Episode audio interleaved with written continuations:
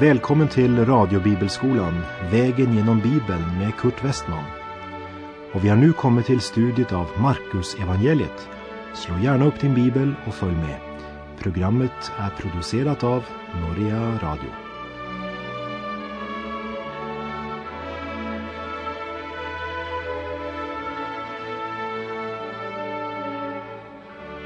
Nu har vi kommit till Markus kapitel 5 och därmed till ett av de mest händelserika kapitlen i Markusevangeliet. Som vi tidigare nämnt så sker det mycket i Markus evangelium. Han berättar om flera under än någon annan av de andra evangelierna. Och här i kapitel 5 beskriver han tre speciella under som endast kan utföras av den allsmäktiges hand. Och därför upplever jag det här kapitlet helt speciellt. Jag skulle vilja säga att de 20 första verserna i Markus 5 är ett av de starkaste textavsnitten i hela vår bibel. Därför att det är en profetisk röntgenbild av vår tid och vår kultur. Och när vi gick igenom Matteusevangeliet sa jag att jag skulle återkomma till detta med besättelse och frihet i ett senare program. Och detsamma sa jag i början av Markus evangeliet. Och i det här kapitlet ska vi nu se på besättelse av demoner. Vi läser Markus kapitel 5 och vers 1. Och det kom över till andra sidan sjön, till Gerasenernas land. Herren har undervisat dem i liknelser på andra sidan innan han trött och utmattad reste över sjön med sina lärjungar. Gerasenerna var invånarna i Gerasa och det är det land som blev givet åt Gads stam på Jordans östsida. Gad valde fel sida av Jordan och var den stam som stannade på Jordans östsida. Det här kapitlet kommer att visa att de hamnat i svinbranschen fastän svin var bland Israels folk räknat som orent efter de föreskrifter de hade i Mose lag. Så vi ser att den som först tar ett steg bort från Gud fortsätter lätt längre och längre bort. När en gräns blir bruten, var ska man då dra en ny gräns? Vers 2. Jesus hade knappt hunnit stiga i land när en man som var besatt av en oren ande kom emot honom. En man som var besatt av en oren ande. En man. Han var en människa. Det är det första vi ska lägga märke till. Ja, skriv upp det så att du aldrig glömmer det. Den besatte, han är en människa som du och jag. Hans tillstånd är fruktansvärt, men han är ändå en människa. Och det är det som Jesus ser, en människa. Trots hans tillstånd såg Jesus människan. Och det ska vi ha i vår tanke när vi nu läser vad texten vidare säger om honom verserna 3 till och med 5. Han kom från gravkamrarna där han hade sitt tillhåll och inte ens med en kedja kunde man längre binda honom. Han hade nämligen många gånger blivit bunden med fotbojor och kedjor men han hade slitit itu kedjorna och brutit sönder fotbojorna och ingen kunde längre få bukt med honom. Ständigt Natt och dag höll han på med att skrika och slå sig själv med stenar bland gravarna och på bergen. Här möter vi en fruktansvärt stark bild på en människa eller ett folk som har vänt Gud ryggen. Det är två makter som kämpar om människans själ. Antingen är människan under Guds inflytande eller också under Satans inflytande.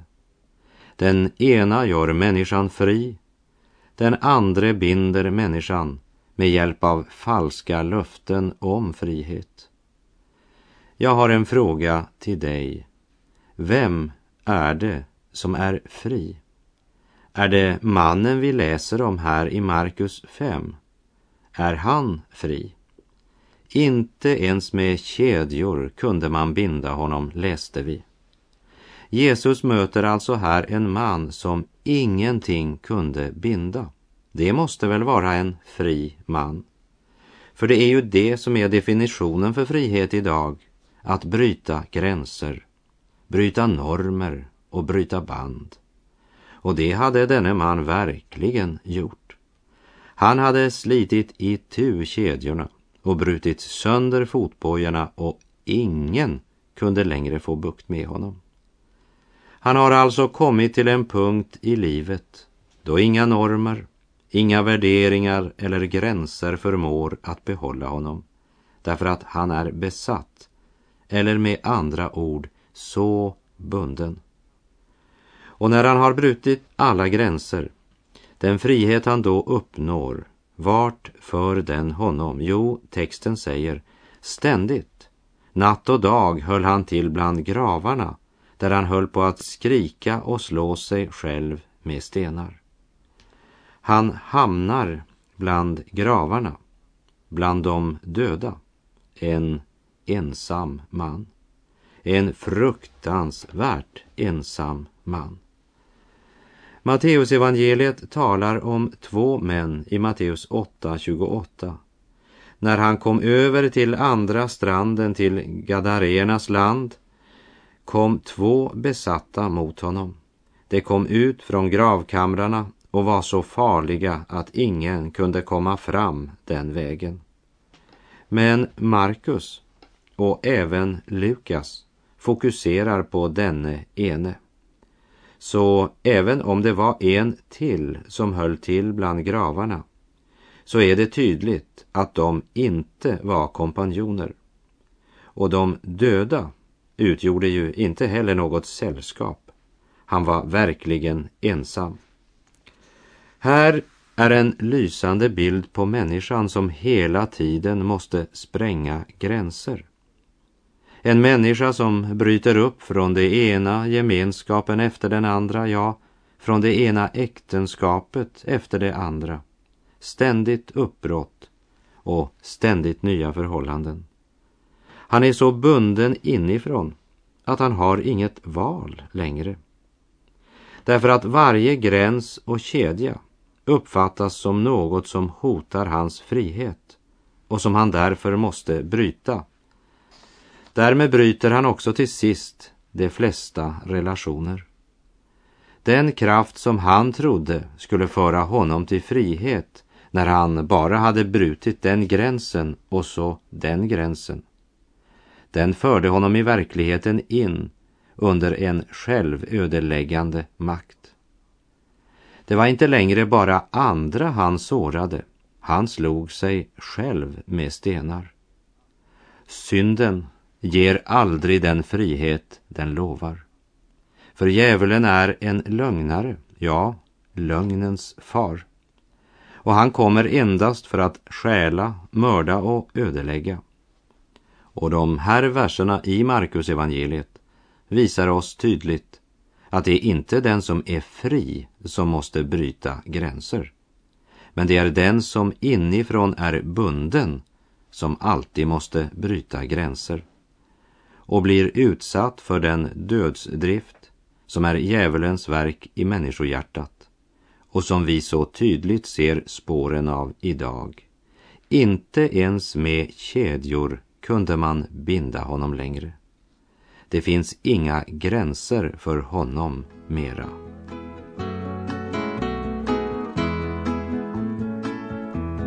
Har du kvar din barnatro ifrån hemmets lugna bo kan du bedja än som förr du alltid bad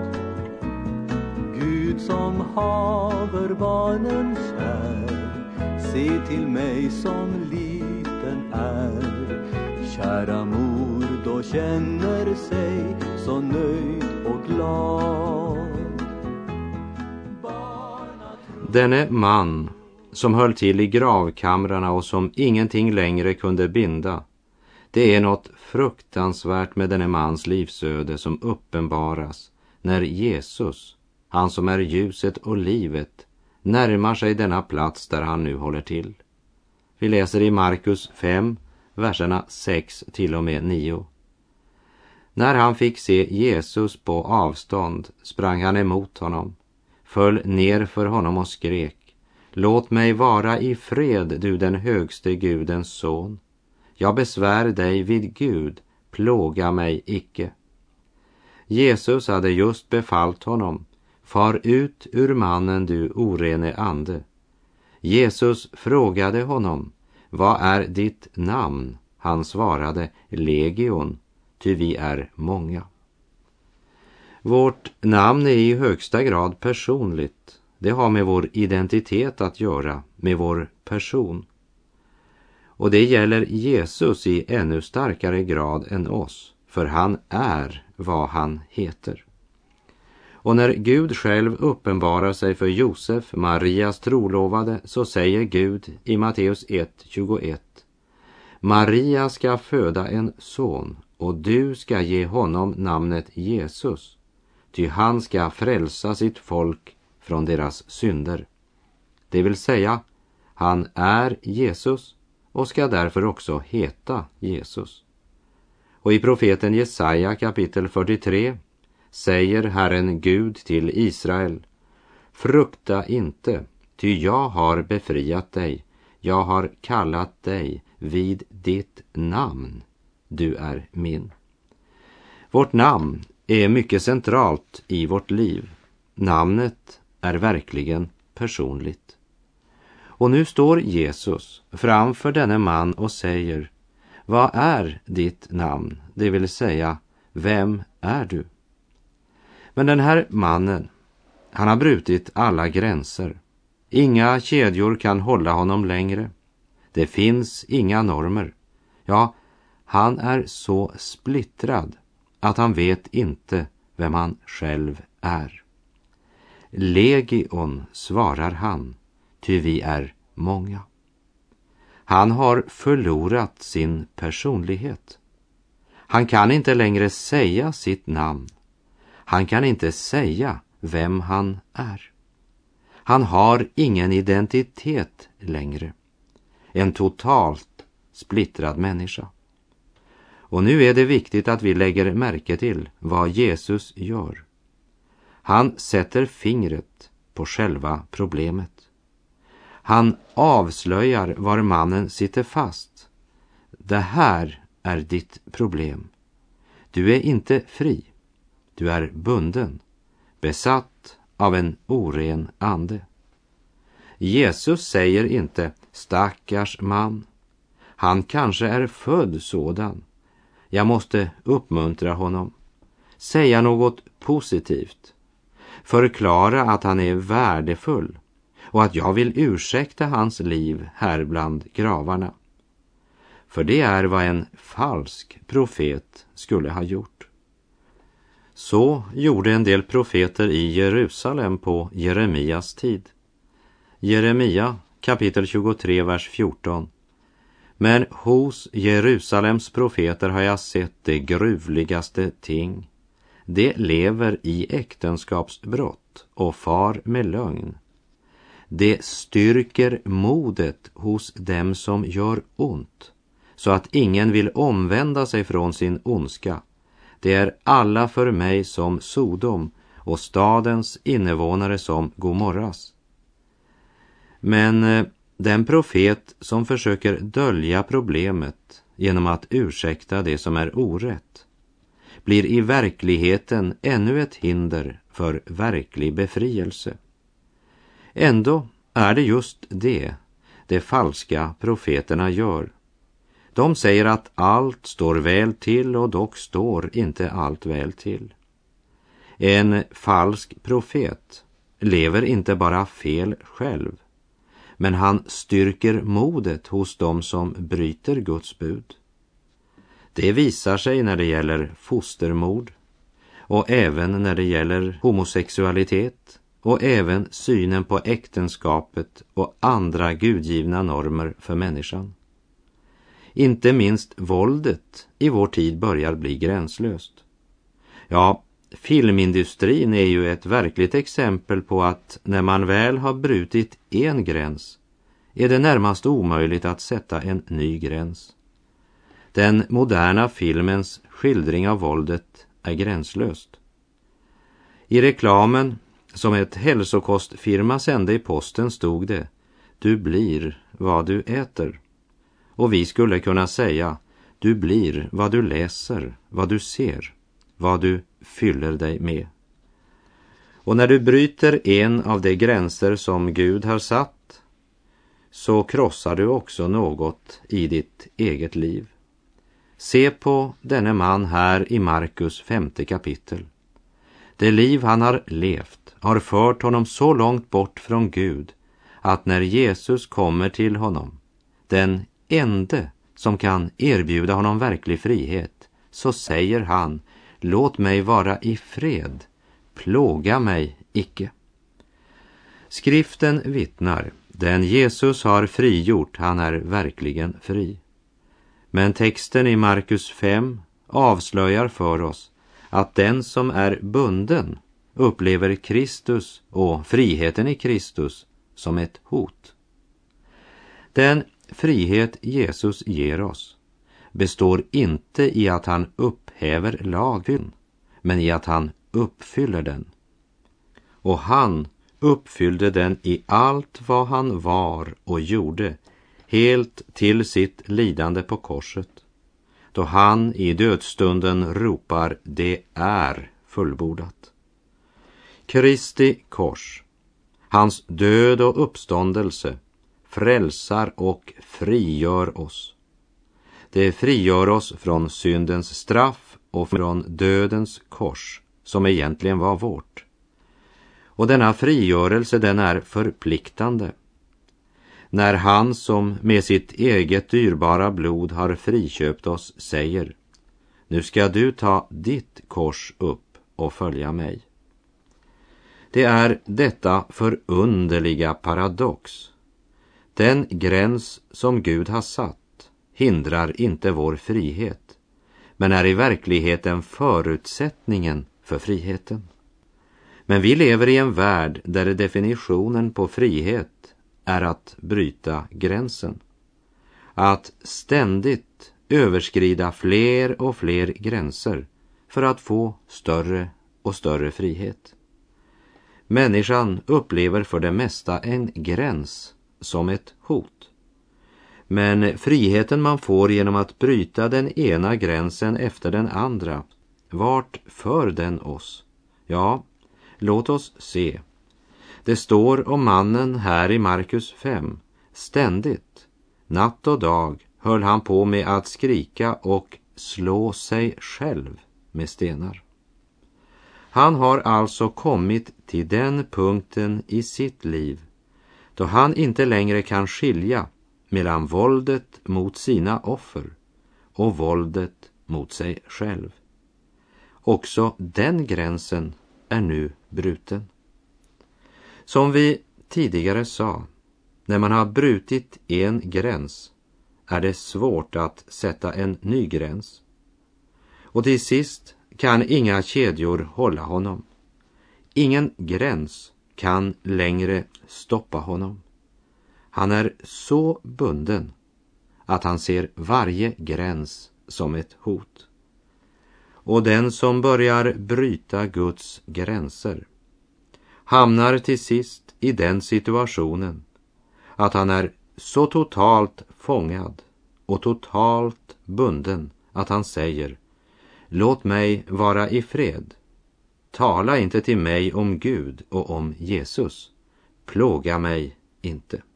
Allting vill du ha, allting vill du ta för att tillfredsställa ditt begär.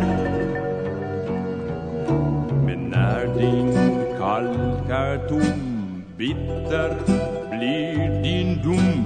Syndens njutning är blott en chimär. När din kalkardom är blir din dom Syndens njutning är blott en chimär Om du tror att livet bara är en skrattar som om inget allvar fanns. Skall till sist ändå du förlorad gå dit där ingen sång och glädje är.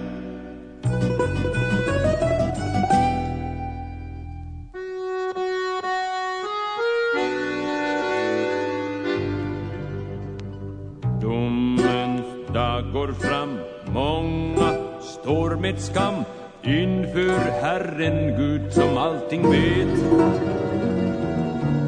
Rättvisa ska ske Livets bok ska ge svar på hur vi verkligen har levt när Guds ljus då lyser upp var hemlig vrå ska du avslöjad inför din Herre stå. Ingen finns kvar till ditt livs försvar. Syndens lön blir bitter verklighet.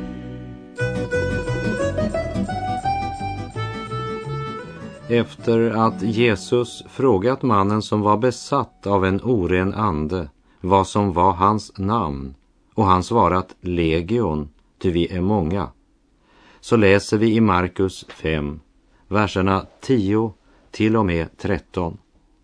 Och han bad honom enträget att inte driva dem bort från den trakten. I närheten av berget gick då en stor svinjord och betade och de orena andarna bad honom, sänd oss till svinen, låt oss fara in i dem. Han gav dem sin tillåtelse. Då for de orena andarna ut och for in i svinen. Och jorden, omkring två tusen djur, störtade sig ut för branten ner i sjön och drunknade där.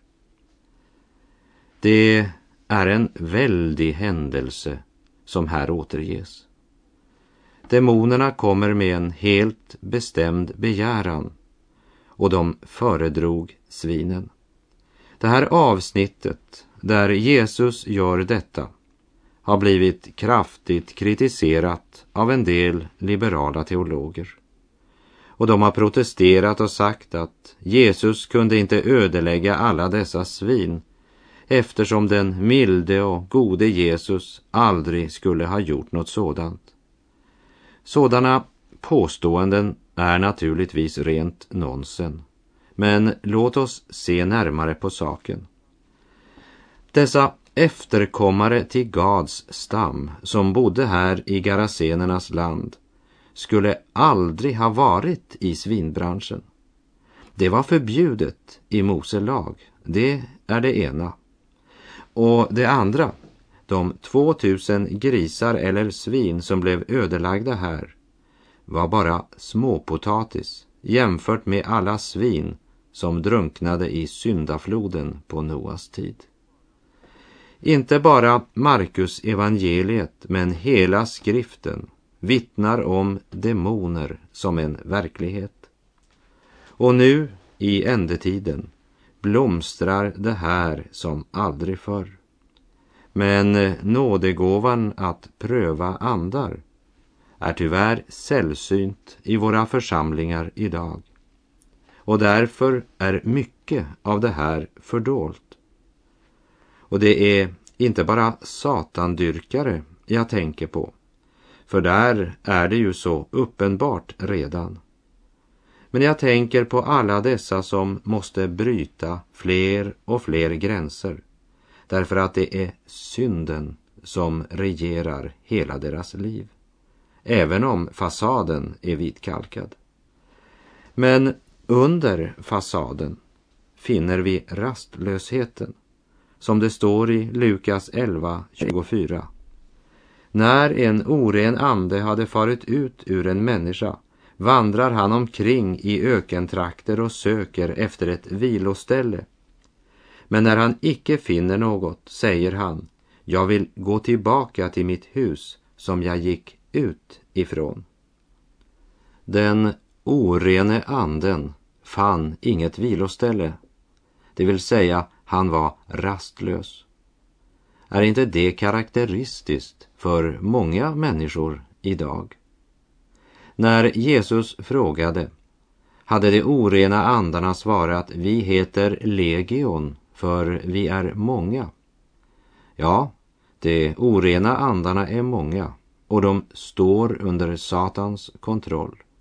Och deras mål är att ödelägga människan, både här i tiden men först och främst för evighet. Men låt oss inte glömma att de orena andarna kunde inte fara in i svinen förrän Jesus hade givit sin tillåtelse. Därför att när Jesus möter de orena andarna är det Jesus som har makten. Och det är det viktigaste vi har att lära av de tretton första verserna i Markus 5. Jesus har makt över demonerna. När mannen som var besatt av orena andar mötte Jesus sa han Låt mig vara i fred, plåga mig inte. Så sa mannen som hade brutit alla gränser och som därför var så bunden att hans förmörkade hjärta trodde att Jesus var livets fiende som hotade hans frihet. Och så säger han till den ende som kan hjälpa honom. Låt mig vara i fred, du den högste Gudens son. Han var så oerhört bunden att han försökte fly undan honom som är själva förutsättningen för att en människa kan bli fri. Och det är precis som en röntgenbild av vår tid. Mänskligheten med den totalt förvrängda gudsbilden. Förlorade människor som tror att Guds gräns är ett hot mot deras frihet. Fast verkligheten är att Gud är själva förutsättningen för människans sanna frihet, glädje, hopp och överflödande liv. Och där är vår tid ute för den här gången.